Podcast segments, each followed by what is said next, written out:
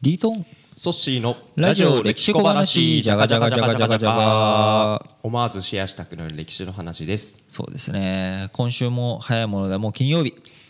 金曜日夜飲みに行かれてるんじゃないですか。そうですね、まあこれいつもね、あのー、ソッシー結構夜目線で喋ることが多いですけど、確かになんでだろうな、これいつも配信朝ですからね。そうだそうだそうだそうだそうだそうだ撮ることが夜多かったんですけど、もともと最近は昼間もね撮ったりもしてるんで、うん、はい、朝ですよ。朝でした。おはようございますですね、これね。そうね、基本的には、うん、まあもちろんね夜聞かれてる方ってのも多いと思うんですけども、うん、はい、まあこう一生懸命働いたいっしゅうかんもいよいよ今日一日 ね, そうですね、働けばまた土日がやってくるということで、うん、まあ当然土日休みじゃない方もねいらっしゃるとは思うんですけれども、うん、それでもやっぱ金曜日って、うん、なんとなくこう街全体も含めて、うん、あ金曜日だっていう空気感って流れるじゃないですか。同じ日本橋でも週末行くのとあの平日行くの全然雰囲気違います、ね、違いますし、金曜日っていうのもまた違うじゃないですか。こう全体の雰囲気空気感っていうものをどうマイルドにしていくのかっていうところとか、やっぱなんとなく金曜日って平日の中でも弛緩してる感じがしますよね。こうか体が柔らかくなるというか、空気感が全部和らいでいる、なんかふわっとするところが流れると思うんですけれども、うん、こうその一方で、はい、やっぱりそうふわっとできる人ってなかなか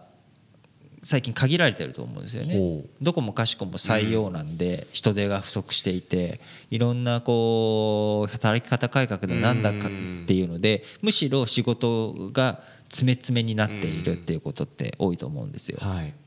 あると思います。あると思いますよね。採用コストとかもどんどん高く、ね、うんうん、なっているっていう話、企業の経営者さんからいろいろ聞きますね。そうですね。そうなってくるとやっぱ人手不足で倒産したりっていうところも起きてきてるとも思いますし、うん、はい、で人口はでも減っていく、人は減っていく、うん、じゃあどうするんだってすると、とりあえず定年延長するかと、うん、みんな年取っても仕事できてるわけだから、うん、定年延長して人手を確保しようとか、うん、あるいは女性が就労をこう一旦どうしてもね、出産っていうところは女性に担っていただくしかないので、それで一旦休職した人をスムーズに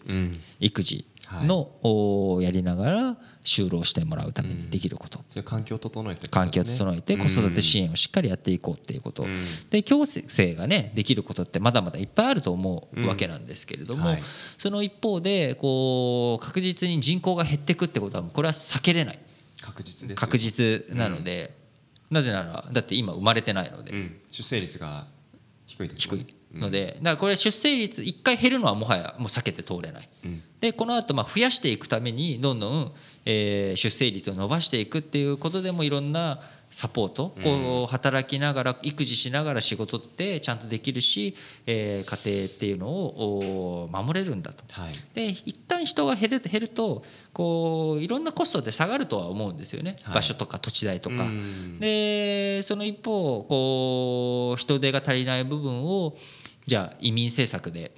補おうということで、結構就労ビザがあの緩和されてきているわけなんです。で今まで、えー、単純労働とかっていうのがあんまり就労ビザがおきおおりなかったりとか、美容師さんとかあの免許、うん、日本の免許を取っても就労ができなかったりとか、はい、そういった問題クリアにしていこうっていうことになっていくわけですけれども、はい、そうすると今度はそういった方々の、うん、在留支援とか、はい、あるいは地域コミュニティとの一緒にどうやって関わりを作っていくのか、でじゃあ不況になった時にそういった人たちに国に帰れっていう風な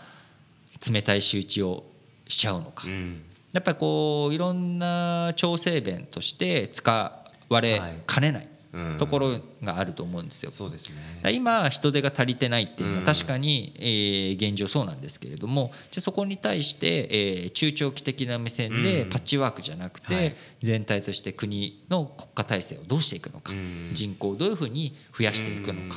でやっていくっていうことがすごく大切だと思うんですよね。日本人っていうのは必ずしも日本民族である必要は僕はないと思っていて、日本社会を構成する人員を略して日本人といえば、やっぱりいろんな人たちがいろんな日本っていう国を支えている、うん、それは国の内側から支えている人もいれば、うん、海外に出かけて留学して新しい、えー、知見を手に入れてイノベーティブな発想を持って日本に帰ってくる、あるいは日本の国外で活躍する、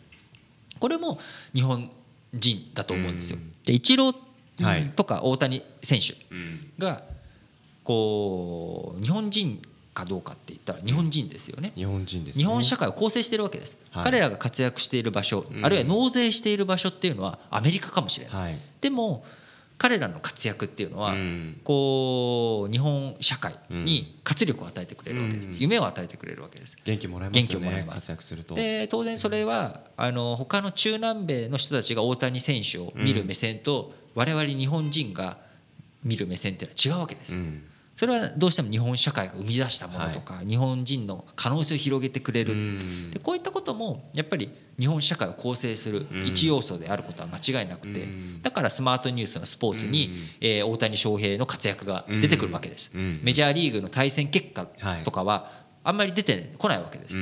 そこにみんな興味がないんですよね。ないですね。でも大谷君だったらまた違いますね。大谷君が何本ホームラン打ったとかっていう方は気になるわけです、はい、今日も打ったんだ今日も打ったんだと、うん、だからこうそういった意味でも国外に出ていく人も受け入れる人も含めて、うん、日本っていうもの、日本社会っていうもの、これが一体どういった構成要素でなっているのか、うん、これをきちんと考えていかないと、えー、日本人としての教育、あるいは日本社会が求めている人材というものは育っていかないんじゃないのかなと思っています、うんうん、そうですね。最後人材的ワードありましたけど、あのすぐに育つものではない、生まれるものではないと思うんですけど、やっぱ長い目でいろんなことを考えていかなきゃいけないかなという、そんな風な気づきを、えー、今日お話し通じて感じました。はい、では金曜日、えー、終わりたいと思います。ラジオ歴史小話、お相手はリートンとソッシーでした。